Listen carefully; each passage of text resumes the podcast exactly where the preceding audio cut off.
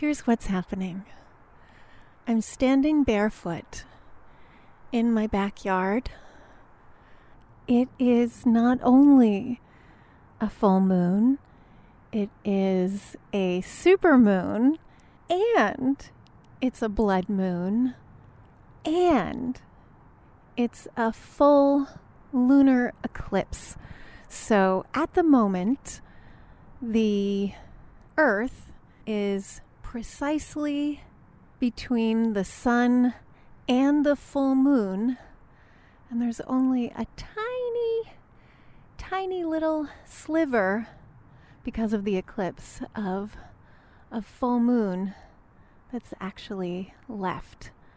And it's got a big cast of red over the the moon and I, I hear that's going to get a little bit brighter and you can hear the dogs barking in my neighbor's backyard and maybe a little bit of noise from the city and you can see the stars.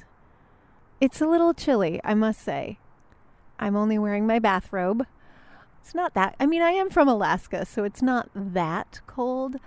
Orion is out and it's a beautiful night and I have successfully resurrected a wonderful podcast with Susan Bratton of Revive Her Drive. Her newest book, I should say, is The Soulmate's Embrace. And she's going to talk about two things the sweet spot pillow technique, which is a cunning linguist's favorite pillow position. So it's good for the giver and for the receiver, you know, because you really want to set up those win wins, you know, and you can really go at it for the long haul. Also, she has this amazing breast massage technique. Not only does it sound incredibly pleasurable, but also it's probably really good for you. I mean, with all that engorgement and lymphatic massage, and also a hilarious feminist comedy. Anne Galjour is the playwright. She talked about the sisterhood of the traveling pantsuits, really exploring how feminism can and really should be funny. We do have to laugh at these things. And I just love it that I get to talk to you in my bathrobe while watching an eclipse in my backyard. And the supermoon is smiling down at me. Thanks so much for listening to Sexploration with Monica.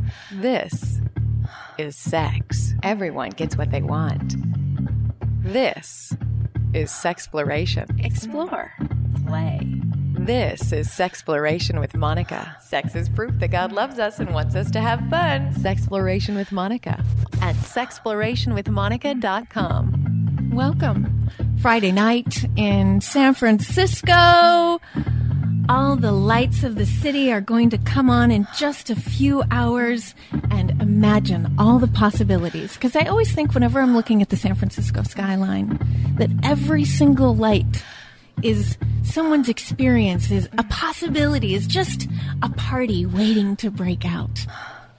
I have Anne Galjour here, who is the screenwriter and producer, one of the producers of. Yes, I am the playwright. Playwright? Uh, yes, uh, from the Sisterhood of the Traveling Pantsuits Theater I Collective. Love that they have a theater collective, and I love that they travel because the world needs more pantsuits. That's right, specifically at this time. I know. Oh. Why did the pantsuits have to leave us in the first place? I know. I know. Okay, but we're keeping it together just for the radio show. Um, anyway, so this is a comedy, uh, Get Gandhi, a radical feminist co- uh, comedy. And I personally, I didn't realize that radical feminism could be this funny. Right. I mean, it, we are. It's you know. Because usually we're pissed off We're like sexism. What? Yeah, patriarchy. I know. Yeah. It's so annoying. Right. So it had to be a comedy because these are outrageous times. Indeed. And, it, and, and part of the title is that it's a seriously radical feminist comedy. And so that's part of the comedy that the characters are so serious in their pursuit. Well, that's why it's so funny. And you seriously do not know when it's a joke. because you're like, oh my God, I can't believe they said that. And, but, and in some ways, like that whole bitch joke, Right. like many people did not know if they were supposed to laugh or not. Right. Because to, uh, and I don't know, were the characters wave feminists? Were they first wave, second wave, third wave feminists? So we'd say that this is a multi generational. Oh, absolutely. So certainly, uh, Miriam, the academic, uh, the character in her 70s, Mm-hmm. uh, uh, is certainly uh, second wave feminism, as is her. Um, you know, one of her students, Helen, who's in her Mm-hmm. fifties, the yoga uh, slash belly dance belly instructor. dancing instructor. Yes. I loved it so much that she was a belly dancing instructor. Well, of course, because this is also a homage to uh, when I first came to the city, and my best homage. friend, you know, I, I dedicated my work to my teachers, Right. who were radical feminists, and one of them, my best friend, Jeanette Cool. Uh, you know, uh, is al- is also a belly dancer, and through Right. her, I met these radical feminist belly dancers, and that was part of the heyday of the belly dance movement in San Francisco in the 1970s Mm-hmm. and into the 80s. And even now, there's a strong community. Yeah, with Fat Chance belly Yes, dance. And you didn't realize, I don't know if you were living in Alaska like me, you didn't realize that belly dancing was so feminized, uh, feminizing. Like Right. if you were a feminist and you started to belly dance, you're like, oh, actually, this is all about female power and being in my body. And Completely. and it's not about like just jingling your moneymaker for Not fellas Not for dollars all. in your cleavage. No, no, no. No, no, no. In fact, uh, if you look at the history of it, uh, back in, I want to say, the 17th century in parts of the Middle East, these were educated women who were dancers and, uh, and would also uh, read literature. They knew literature very well. They were poets. It stems from that tradition. And as I did a little bit more research, the roots of belly dancing actually probably come from India, which I didn't realize till after we were in rehearsal Oh, funny. play. Right. Yeah. But um, so yeah, so it just made a lot of sense. This is a love letter for me, my teachers, the women. Your feminist ta- teachers? Yes, and I am Cajun. I grew up in a little hick town in Louisiana, Mm. and I came to San Francisco in 1980 Yeah. because this was the happening place. For women's studies and Well, all of theater, the yes theater and the and culture dance and you mentioned the culture, Cockettes Oh my gosh! I love the Cockettes. Who was more outrageous and creative and than the- sparkly Oh and my- queer Oh, yes, yes, but glorious, Gloriously gloriously queer. so in a way that was specifically San Franciscan. yeah and in north beach Right, right. So it honors that. I hope that I honor the city mm-hmm. that taught me so much. Mm-hmm. And I came here as a recent graduate in theater from a small university in Louisiana. And I came and I learned. Yeah. The city allowed me to grow as an artist. Uh, I started out as a solo performer, and mm-hmm. then those solo performance pieces grew into plays so the, the the genesis of Get Gandhi started out in 2014. I was looking for a way to work with some actresses whose work I deeply, deeply respect and admire. Jeri Lynn Cohen and Patty Silver, and both of these women are word for word theater company charter members. But I, I'm a longtime admirer of their work, and mm-hmm. so we started getting together and eating and talking and looking for material, and we stumbled upon. so was there a real statue oh, of Gandhi? Oh, Monica, you don't know the statue of Gandhi behind Yeah, the ferry building in. San Francisco? I mean, I saw the pictures and I was like, I don't remember a statue behind the ferry building. It's behind the ferry building along the Embarcadero. And Oh. I believe it's been up there since 1988. Oh. And every once in a while, somebody rips off Gandhi's glasses or nicks his staff or something. So it's got a bit because of a he's history. a controversial character, as we found out, which, you know, a lot of people don't know Right. that Gandhi was not the most sympathetic guy if you are, mm, I don't know, a feminist. Well, he's controversial, which makes him the stuff of theater. Mm-hmm. That's true. Yeah. So when we were looking at material in Mary Daly's, the wonderful radical feminist theologian and philosopher Mary Daly, in her seminal work, Pure Lust, she talks about Mahatma Gandhi's controversial brahmacharya practice, his practice of celibacy, where But it's not just celibacy. Let's just get this straight. Well, what made it controversial was that he would, to test his seminal continence, his purity of spirit, He would lie naked. Naked! and have young girls, young women, and girls lie naked with him Relatives. bed, His relatives. Mm. even his great grandniece, to see to to test his seminal whether or not continence. he's pure. Right. And of course, sometimes he's not going to be totally pure all night long. And then you get this visual image and you're like, why? Right. And he just felt bad. Like, oh God, I'm so sorry, God. I Right. haven't And the reached part my where he's like, purity. so it was nothing about her, Like right? about the mother. And he's like sobbing for his mother. And you're like, this young naked woman holding him. He's sobbing. It's Gandhi. yeah, he would have in the middle of the night, he'd wake up shivering and he'd have these young women Covered in cold him, sweat or something. Yes. hold him and call him mother. I mean, so it's complex. He's complex. Yes. He certainly did extraordinary things. And especially for India with colonialism. Correct. He brought women out into the streets to help protest against the British. right. Right. Okay. But, Nonviolence. Well, I don't know what you call what's going on in the bed, but those young girls. Yeah, that that's- was a little coercive. that doesn't really sound like consent to me because he, you know, some of these women would cry a lot, and people Yeah. would go, "Why are you crying?" One of the women we know was very, very upset. He even some of his followers. So, did you actually look at the historical documents and you? There's a fabulous book by Ved Mehta called Gandhi and His Followers, where Hmm. he talks about this at length and even has, he publishes one of the letters from one of his followers who left him. He was so upset by this that he Oh, he said, "I have actually to lost followers. Oh yes. for this. Oh yes. Oh How yes. interesting. Oh yes.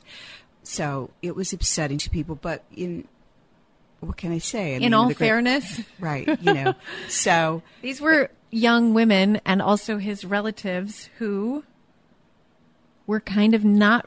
I mean, he's such a powerful figure. How are you going to say no to him? it's scary and Right. it's power. Right. Sexual power and misuse of power is what's going on here. Exactly. And uh, And it's totally all about rape culture, which is what the Me Too movement was trying to address. Right. And I noticed that you did quite deftly drop the Me Too hashtag without being too obvious about it, right. Well, we had been working on this since 2014. which was before Me Too. Right. and we had a good we had a draft. We had a mm-hmm. pretty good draft and we were sending it out to theaters and there were people who were interested in it but they were afraid of the subject matter. Mm. And finally with Me Too movement and Time's Up, we said we got to do this. If mm-hmm. nobody's going to produce us, we will self-produce this play. And that's what we did. And that's and that's I was wondering we're up there. about that because it's so hard to get feminism. Uh, I mean, many people don't even want to say that they're a feminist, even though they are. For instance, Sarah Palin, totally a woman with power who doesn't just work at home. Hello. she's not just taking her children, she's actually benefiting from feminism and she's not willing to call herself a feminist and even I mean lots of women. Well, that's part of a generational divide that I think we also get a taste of through the characters, the younger female, certainly the daughter, Helen's daughter in the play, Rebecca, mm-hmm. who rejects. Well, she was raised as a feminist and Right. went to the marches. And then she's like, well, I just want to be normal and accepted. Right. And so she kind of backlashes and goes the other direction. Right. But it's so cute because then you see her in her alone time with her dad. And her dad, you know, basically kind of raised her and the hair brushing mm. and the sweetness. because he was relieved of sex roles. Right. And that's one of the gifts of feminism. Right. That people are free of sex roles. He was really into being the nurturing parent. Mm-hmm. And it did free Helen up to pursue her goals. So that's part of the liberation of it. So I'm glad you're pointing that out, Monica. You know. Yeah, well, it's one of those things where it's just absolutely part of the process where I think we're beginning to get more and more open as a society. And certainly men are starting to think about how they are able to let go of the masculine sex roles and gender roles as we kind of try to imagine them. But you know, I think men actually have a long way to go because they're not ready to let go of the masculine identity. We're just starting to see, oh, men's rights movements, you know, which is kind of a backlash against feminism. And they don't realize they're included in feminism. That's right. Men can be released from their gender roles. And look who we have here at the pseudo helm of our country. I- I know. Pseudo strong know. man. You know what I'm saying? That this is, oh my goodness. It's- Yeah. And so this is the backdrop of this comedy. So Yeah. we've had a lot of really great. And you didn't realize that this, of course, was going to happen because you started in like 2014 Right. working on this play. Right, Mm-hmm. right. And so, you know, we've had a lot of great positive responses from people. And so we're down at Z Below in San Francisco at 450 Florida Street. We have this weekend, and next week the show runs through August 26th. The, it's really a lot of fun every night for every performance. Well, that's the be- thing. yeah. So I saw it with a man who's not a feminist at all. And I would say he's kind of sexist. And he was laughing. Sure. He thought Bob was hilarious. Well, there's a lot to laugh with. You Yeah. know what I'm saying? It's I'm I'm having fun. We need a comedy. It's the only way to talk We about really this stuff. These are comedy. outrageous times, Yeah. and we need a comedy to be able to talk about these difficult issues.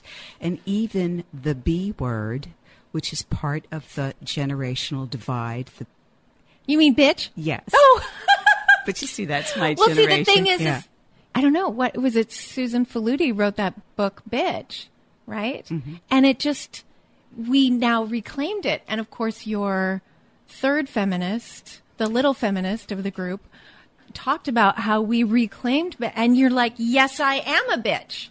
I am reclaiming my power. I, I'm re-owning that word.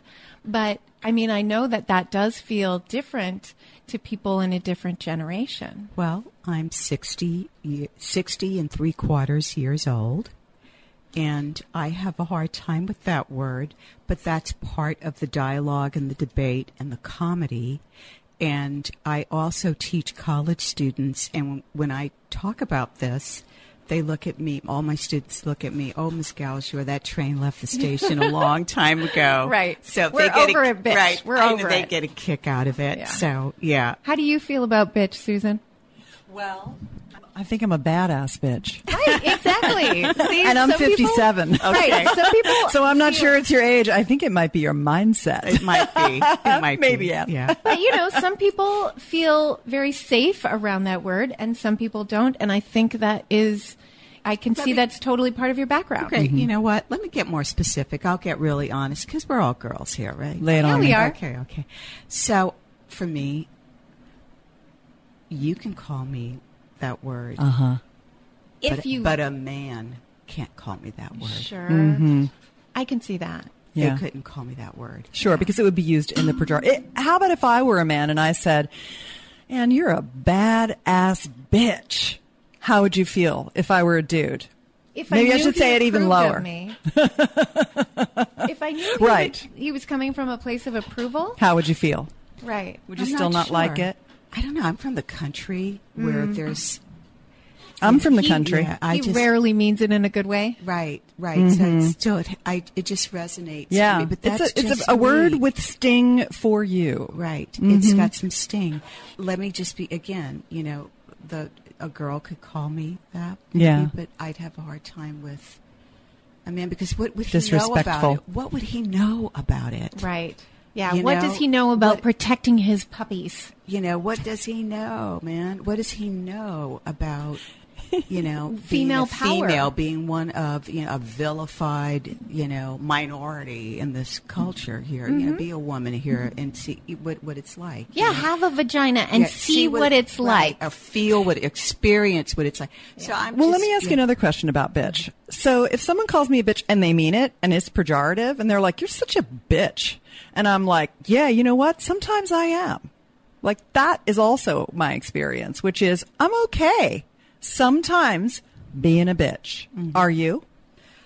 I guess, but you know, as a writer, I'd probably want a more specific word. Sometimes, so this is where I'm at. I, you know, I'll be on. Look, I, Yeah. look. I'm a recent grandmother. And Yeah. it was like, y'all, when my grandson was born two and a half years ago, an alarm went off, Uh huh.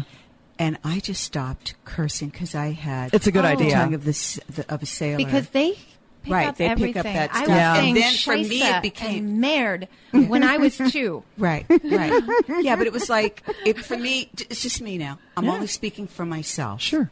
For me, it's like lazy. It's it was like lazy speech. It was. It is like, I lazy. want to just get Not more very descriptive. specific. Yeah. I want to get more specific here, so that. Mm-hmm. But that's just me, and I love the way we are living in the dialogue here and the debate Absolutely. about all of these things, and that's what this comedy. That's what the play is all about. And Yeah. that's what we get to do every night at Z Below in San Francisco f- uh, for the run of the play. So, yeah. I actually wanted to talk about that a little bit because I oftentimes get hung up on words that people usually associated with genitals and women, like, um, I'm just going to say them dick and cunt and pussy. You're such a pussy. You're using some of my favorite words. Just know, FYI. And even fuck. Like I think the word That's my number one is favorite. sacred. I think you know people should. They're very talk about the empowering. F word when with like some amount of awe because it is such a sacred thing. The F word is so personal and visceral and meaningful. I would never F word with someone that I didn't think was profoundly neat, right? never, never, never, never, never, never, never. And so to me, like words like, you know, you're such a dick, you're such a pussy, you're da da da da da. Like, why are we demeaning our genitals and our passion and our sexiness? Why are we using them in such a pejorative and demeaning way? Like, why aren't we reclaiming these Yeah. words and saying, you know, I Why am doesn't a dick mean a, yes, a staff Yes, of power? So powerful. Yeah, mm-hmm. exactly. And I am. It is our power seat. You know, like, and you know, and if if I'm not going to say someone's a dick when I'm when I think he's bad or or punishing or rude or I don't know if what someone calls us a pussy, we should say, "You wish, or you know like you wish you were one." I'm glad I, am one. there's nothing weak about pussy no, nothing. because babies come out of there Yeah. and it is our seat well, of power. it is our seat of creativity. Is it our seat? It is our seat of vitality. Is it our Of fe- seat of energy. Yeah. Well, yeah. that's something we do that they can't. Make Okay? babies Right. We bring in the divine. and okay? have five minute orgasms Right, right, there's a lot of stuff right. we can't they can't do Right. it's sad But I want to get. I want to guys stick can with have the, the words because the experience of saying those words through the body. I mean, what is sound? Sound mm-hmm. is Yeah. air vibrating through the skeletal structure. Mm-hmm. So even the experience of going, Yeah. Just feels Oh, so good. just the feel, it's the feeling and the Yeah. experience of it. So it's not just the word, but it's just it's the experience of saying the word, the sound vibrating through your Right. skeletal structure. It's all it's mm-hmm. all of it, you know. The So- vibrations. right? The mm-hmm. vibrations And vibes. What are we in this world but vibrations? That's right. We emit vibrations. So true.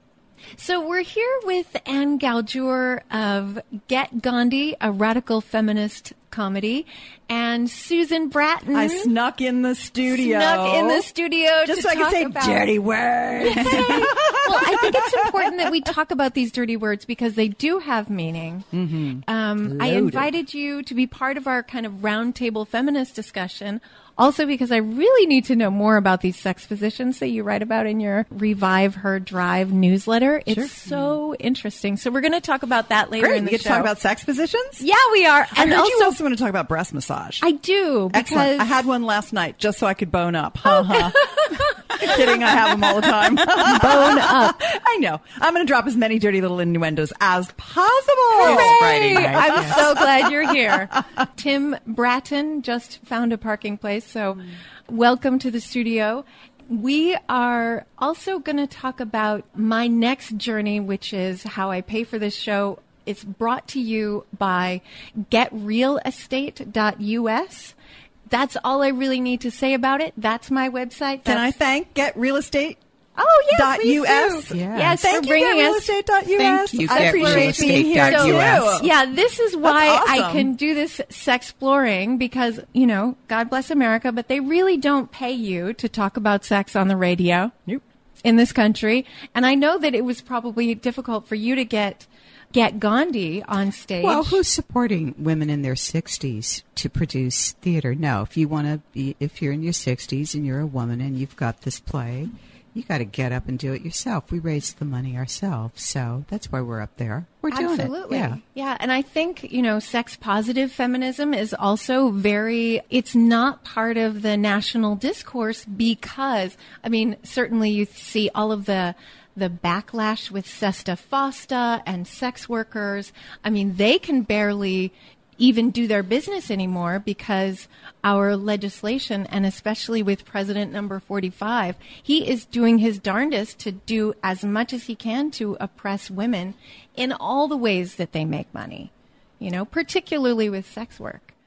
Back to the traveling pantsuits. Does that have something that's to do with Hillary? company. Well, I mean, I know the pantsuit is kind of a Hillary thing. Right. Well, we yes. Well, Nancy Carlin, our director. I mean, we get together and eat and read the scenes of the play and discuss the play. And over dinner one night, when we realized in the in November of 2017 that if this play was going to see the light of day, we would have to produce it ourselves. We decided, you know, what are we going to call ourselves? Nancy Carlin came up with the idea of the Sisterhood of the Traveling Pantsuits Theater Collective. That's how that came together, and that kind of rode on the heels of. Are they polyester pantsuits? Oh, since Pantsuits you're in your Nation. 60s? Not, no, no, no, no, no, no. no. This is San Francisco. We're international, natural It's all fibers. organic, Yeah. organic fabric in our pantsuits. Right, yes, and are yes. they pastel colors like the colors of uh, cereals or things, or what are they? Are they like shocking? Are they tie dye because you're in San Francisco? Well, we what do these each have pantsuits our look like? different. We each have our uh, different personalities. You know, I kind of have my pinstripe pantsuit. Pinstripe. Cheryl's got her That's- yoga that's pants. and powerful. so- Yeah. Uh, I like you- a pinstripe. Yeah. So Nancy does have some pastel uh, from a recent trip to France. She's got her pastel colors, and So uh, there are yeah. really pantsuits Oh, involved was in this brand of feminism. That was just for a photo that Got we it. took. Yeah. So yeah. Got so it. that's what we called ourselves because you got to name yourself something when you go out. Yeah. You know, to that's our organization. sure. Yeah. So, do you see your play as in, at all sex positive? I mean, certainly the Cockettes and the reference to the Cockettes is sex positive. Oh yes, yes, and what we really see the play doing is contributing to two national conversations about women's issues and about what constitutes sexual assault and specifically non-consent. Also questioning hero worship They kept saying, "Take him off his pedestal." Right. You know. Right, exactly. So that's two national conversations we have going on right now. And I mean, we were appalled by the election. I mean, we really it was devastating. It You know, so this is part Fully devastating. Yeah, right. So it's part, I cried the whole next day. Right, and I had students at the university who really couldn't go to school. They were Yeah, I couldn't go to work. Depressed. Mhm, Yeah, so, yeah. but so we consider our work part of a national response team Mm-hmm. to this. You know, to this situation. Right, yeah. Yeah. So that's- I was in a yoga class in Oakland the next day and we we were all crying. All of the women in the yoga class in Oakland were like we were in child's pose, like quaking. Just because we thought Hillary was gonna win. And she did not. Yeah, it was a surprise. Yeah. It was a big surprise. Yeah, and look what's up now? I mean, they're what they want to push through this conservative Supreme Court justice candidate. I mean, they just want to you know control everything. I know. you know. At least we have still the notorious Ruth Bader Ginsburg, Oh, my gosh. is with us, and we're learning more about her and her movie coming up. That's so exciting. That film is fantastic. Everybody should see oh, it. Oh, you've seen it oh, already? Oh my gosh. I should oh see it. my gosh. She's going to outlive this. yes, I love her. Yeah. Yeah. She's She's amazing. She's a keeper. We need She's to keep her. amazing. Yeah. Yeah. So, what does sex positive feminism mean to you, Susan? Sex positive feminism means women having equality mm-hmm. and enjoying their sexuality. Mm-hmm. Or at least having the ability to say yes and no to what they want sexually, Well, I think that's consent, right? which would be a separate category. Sure. Yeah. Sure. Yeah. So that's one of the reasons I'm kind of like trying to mix it up and have kind of a roundtable discussion about feminism mm-hmm. and sex positive feminism because I think that with Sexploration with Monica, I think a lot of people didn't realize that this was a sex positive show. I mean, they knew it was about sex, but they didn't realize maybe that I was a feminist. And I really want to kind of get behind that and kind of push it a little bit more because I think the reason that women can talk about sex and we can make it safe. I mean, I think Me Too is a feminist movement. And I think creating consent culture is all about women having more power. And that's the reason I wanted to do this show was because I had so many experiences growing up where I realized that men were trained to not take no for an answer and women were always trained to be sweet and polite and potentially generous, but like, and not hurt anyone's feelings. And they didn't really, you know, I didn't learn that I needed to punch people in the face if they weren't taking no for an answer. And so I just really wanted to give women and obviously myself a safe space to talk about sex frankly because I find it so empowering mm-hmm. to be able to say and especially after doing this show for 10 years I mean I can I'm gr- I'm really proud of you for that. Oh I, thanks I came in at least has it been 10 years or Actually, it's been 12. Yeah. 12 years. I was going to say I thought it was 13. Um, Yeah. I think I was one of your very first guests that you ever had and for me to come back a dozen years later and be sitting here doing another show for you. High five, mama. Woo! Five. Woo! I mean, that's so awesome that Yeah. not only are you still doing the show, Yeah. I'm still teaching sex Yeah. advice and we're still doing it all these years later. And it is a tough place to exist. The And it's space of ever-changing. sexuality. It is. Exactly. Yeah. So congratulations. And I am honored and thrilled and happy for you to be here. Yay! you were one of the first people working in online marketing of sex positive products. I know you did uh, female ejaculation with Tallulah Sulis. Yeah, you know, I'm relaunching that. I've Oh, been like everything squirty lately. Yay! I know. Well, so many people don't even know that women can ejaculate still. I know. I've been doing a bunch of research on it, and people we're they're still having the conversation. Yeah. It's pee. No, it's not. It's pee. No, it's not. And I'm like, Jiminy Christmas. Talk about underfunded research. In I my mean, human sexuality you can tell, class, You yeah. know, like every single aspect of what's in a, in semen. You know, Right. luteinizing hormones, serotonin, testosterone. I'll give you the list of 26 ingredients and their metric volumes. Yeah. But what, what that female ejaculate people think Even it's exists? or Right. even exists or that all women can't do it is Right. nutso. Another example of discrimination. Yeah. Another fine example of discrimination Well, we're and changing not it. and not seeing right, Yeah. but for a long time. Yeah. Not seeing us as three dimensional human beings And separate worthy, biology. Right, right. Separate biology, worthy of research. Yeah. Worthy of investment. It's and all happening this. now. Right, right. But look at how long it's taken. Mm-hmm. Right. Same thing with cancer. I, you know, Yeah, I, I'm breast cancer. breast cancer. Yeah. I've just had so many Absolutely. friends who've had breast cancer. No, and I just when know. I think just and all and the push that it took, you know. But it, I don't mean bring put No, a no, downer no. on it, but I'm just That's saying, look how long everything. get enough right, without right, down. you- right. The women and orgasm. Like, how long did it take for people Right. to be like, oh, you know, I think women do actually have orgasms? You know what's so interesting too? I think the time all. will come when uh, women's orgasms will be. It's so funny. I just looked up and I saw a sign that says "You're you're a fucking cunt" right up there. There's a sticker. I know, isn't that Try not to be a dick. Right. so funny. They are everywhere.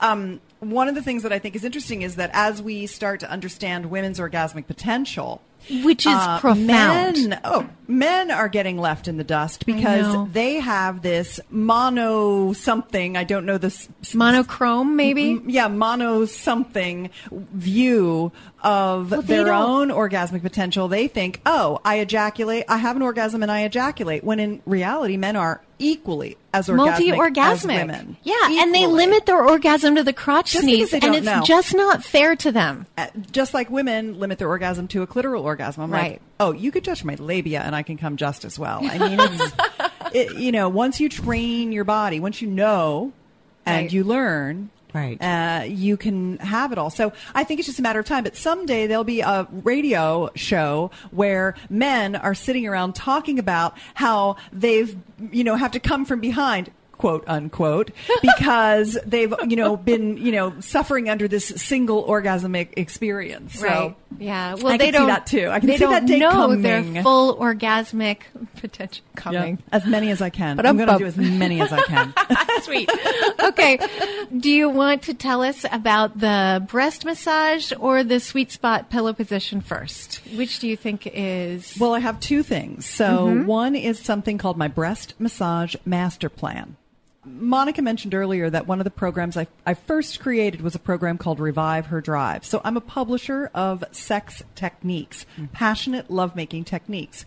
But one of the programs I created was Revive Her Drive for men in relationship whose wives no longer wanted them for sex or not uh, not for the frequency that the men wanted because they'd never got any education in understanding how to woo their woman seduce her turn her on open her to her pleasure potential create the trust that she can have for surrender help her and a lot overcome of her body shame let the juiciness out of their relationship, and they're only domestic partners. and he forgets to romance her and begs her for sex, which annoys Oh her. my and God, then he begging checks for out sex is not a and, good you know, way of doing it. You know what happens, Yeah. right?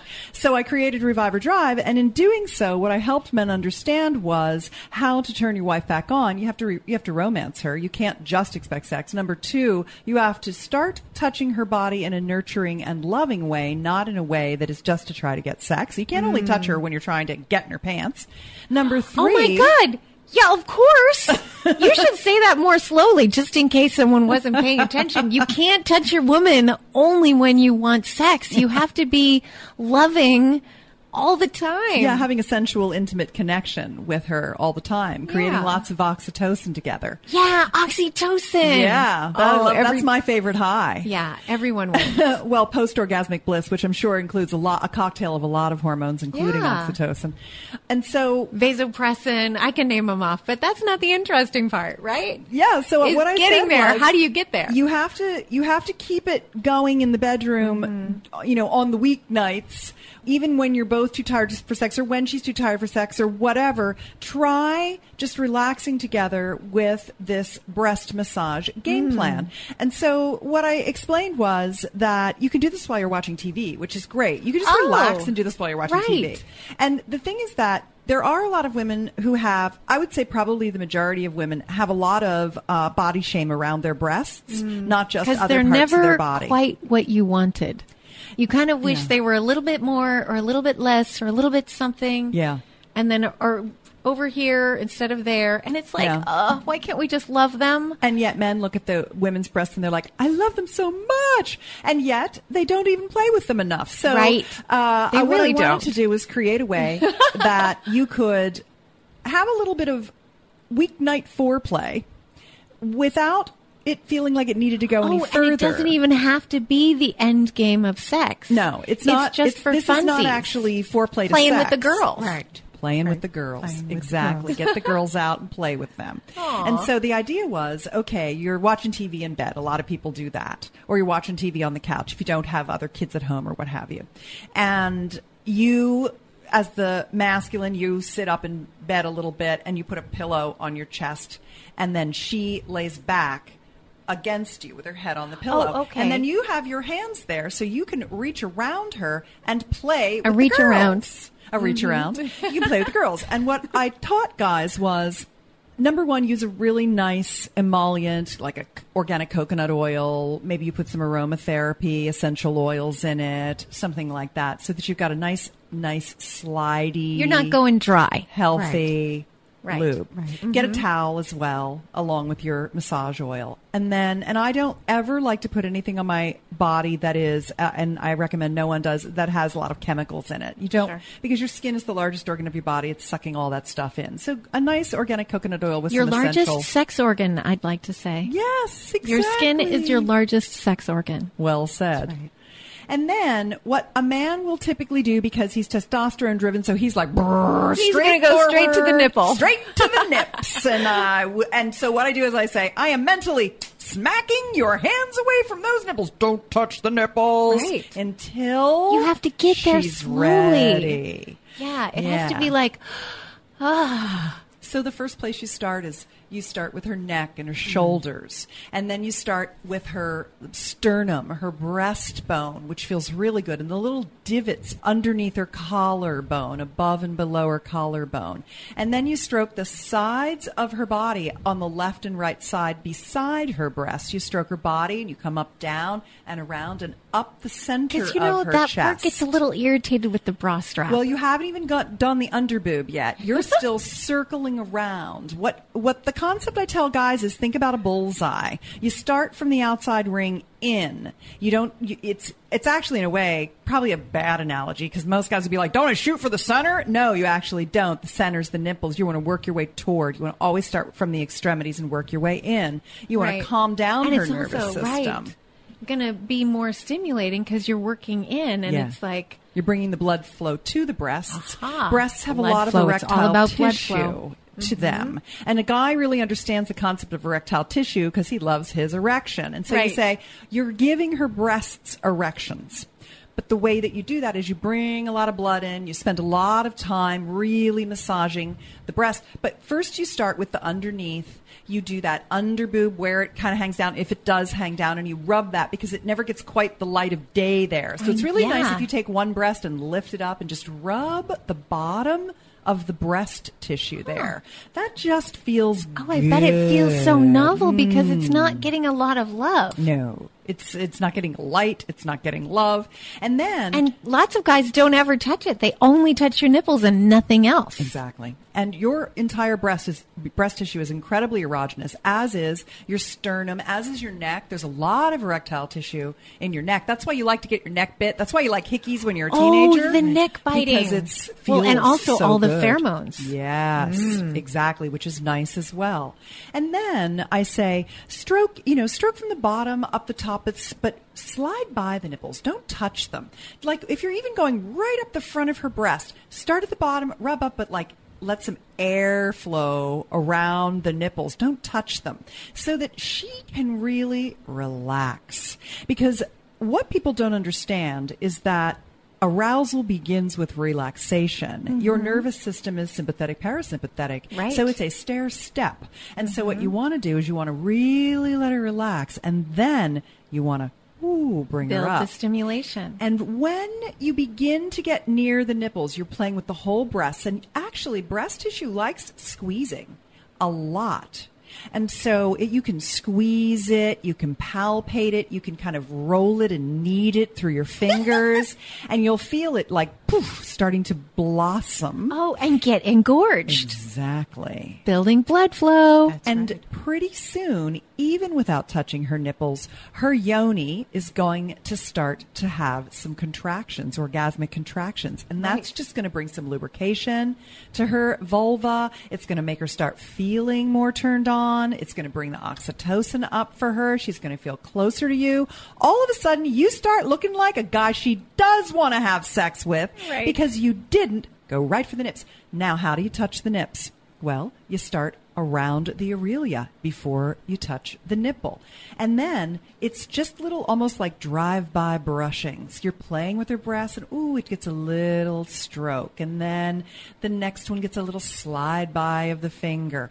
And really, what you're doing is you're saying, I'm playing with all of your breast tissue here. I'm not trying to dial in FCC free radio. Not tuning in Tokyo. and then you can really enjoy the nipple stimulation and you can stroke back and forth, up and down, do circles, but incorporate it into the entire breast flow. And then women like different amounts of and strengths of nipple stimulation. Mm-hmm. And also, every woman has that same experience at different times. Oh, and it's a moving target as because she's you get aroused. cyclical. Mm-hmm. and and then as she gets aroused exactly so she might like something light at first but she might want more a little more a little more a little Later, more yeah. and so you can say would you like a little more or would you like it li- would you like it harder or lighter that's what i call two option leading never Mm. ask a woman a question she has to think about the answer to while especially you're not when you're al- aroused because your cerebral cortex is shutting down. you got to keep her in her body not her brain Yeah. yeah. So the idea of saying lighter or harder, would you like me to pull on them or would you like me to swipe across them? Always giving her two choices. She'll know the answer to that. And sometimes if she'll say, I don't know, say, all right, I'll just give you both. Right. Because sometimes you're you're you really aren't going to be able to think of an, a good answer.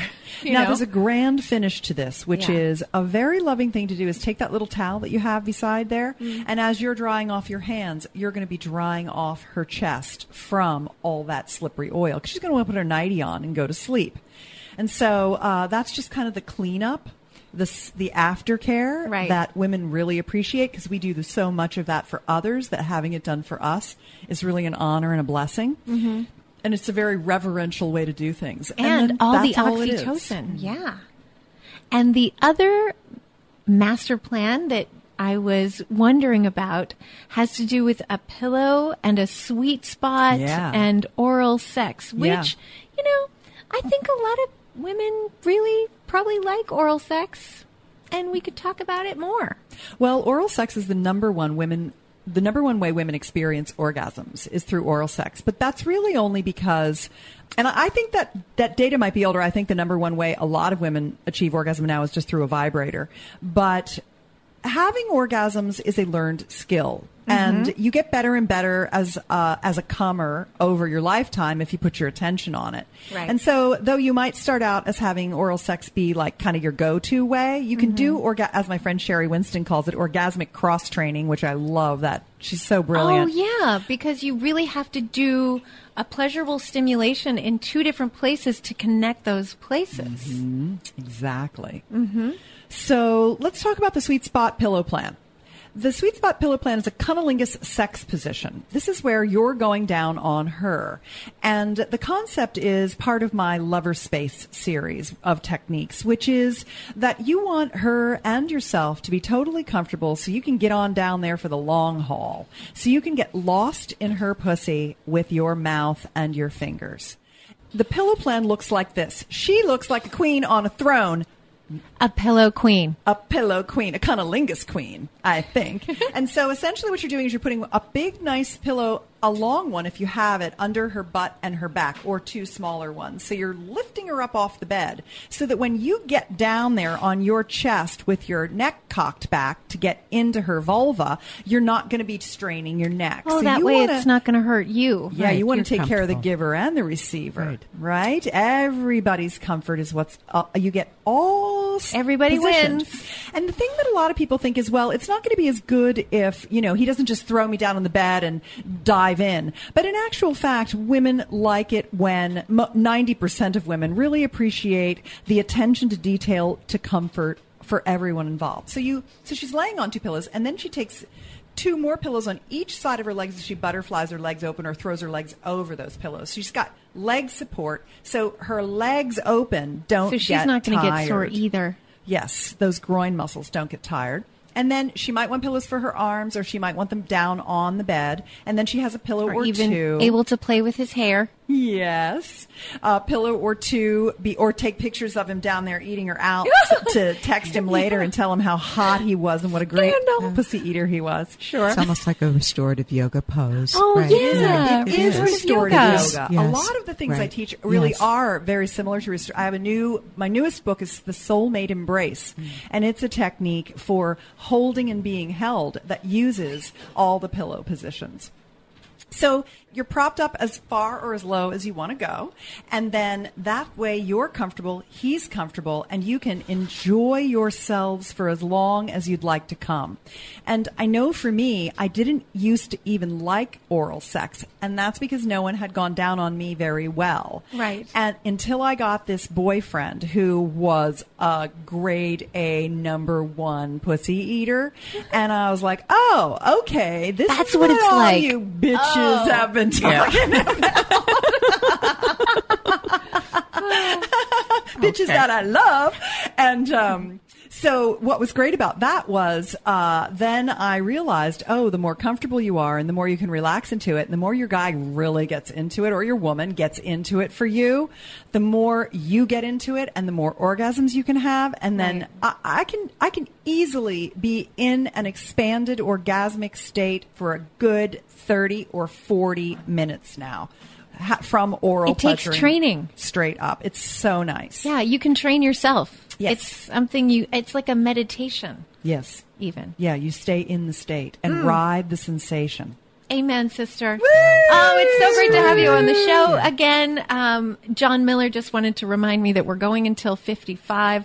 So I want to make sure that everyone gets their websites in and we get to talk about our projects. Sure. So, um, Anne, what is your next project?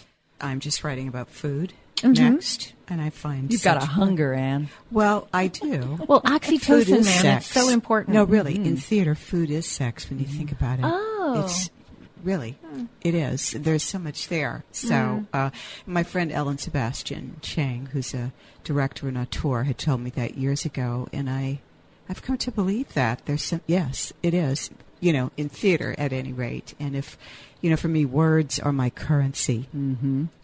And uh, it is a pleasurable way. I mean, it's a sensu- it's, it's a vicarious, sensuous experience.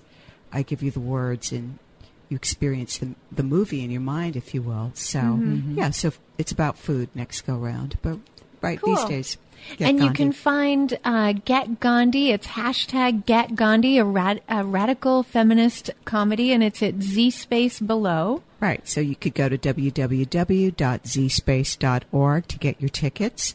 Beautiful. And Susan? Well, I'd say my best work is showing up on YouTube right now. I mean, I'm busting out in Bavarian barmaid outfits, talking about blowjobs, and I'm doing like sexual energy on the on the cockpit of space shuttles in a Ooh. silver jumpsuit. And I'm just like, in, Ah. I'm doing a lot of like Woo. really fun improvisational costume sex education. Oh, I can't wait. To, I YouTube. bet you fun. just like do a great Barbarella. Oh wow! So you can find me if you go to betterlover.com. It takes you right to my YouTube channel. I set Oh. up my husband, Sir Tim, set up one Nice of those URL. redirects for me. Wow. And uh, that's definitely my best work right now. nice. Yeah, I've got new seven out. new stimulating sex positions that touch multiple erogenous zones. I've got a whole really hot series on penis growth. A lot of guys have penises that atrophy over time. How do you do that or add, add length and girth? They want, hey, women want bigger boobs, guys want bigger dicks. Which, That's just you know, how it goes. I don't know that men really need bigger wieners because Well, it's not what they need. It's I'm what they so want. happy with what it is already. Yeah. You know, and I get a lot of like sometimes it gets too big and I'm like, I don't know what you're gonna do with that. Yeah. It's very nice. Yeah, that's save that one for me because I'm I'm a giant woman with a giant vagina, so I don't mind Giant. giant. My schlong. vagina is eight miles wide. Exactly. Yeah. Oh, what's her name? Stormy. I, I don't remember. Stormy but Daniels, My, my I think her vagina is is, yeah. eight No, world, that's not. That's eight the miles. star that cut the right, yeah, but my vagina is eight miles wide. Is totally yeah, worth Stormy Large, out. I think her name Storm- is. something Stormy. Yeah, she has a TED Talk. Yeah. Wow. Right, Susan famous for that. Bratton, thank you so much for coming on Sexploration with Monica. Anne Galjour, Get Gandhi, thank you so much for Thank coming you. on Thank you for Sexploration with me on. Monica. And thanks for joining us. You can subscribe to Sexploration with Monica on iTunes and have new episodes delivered automatically. Or download free podcasts at sexplorationwithmonica.com.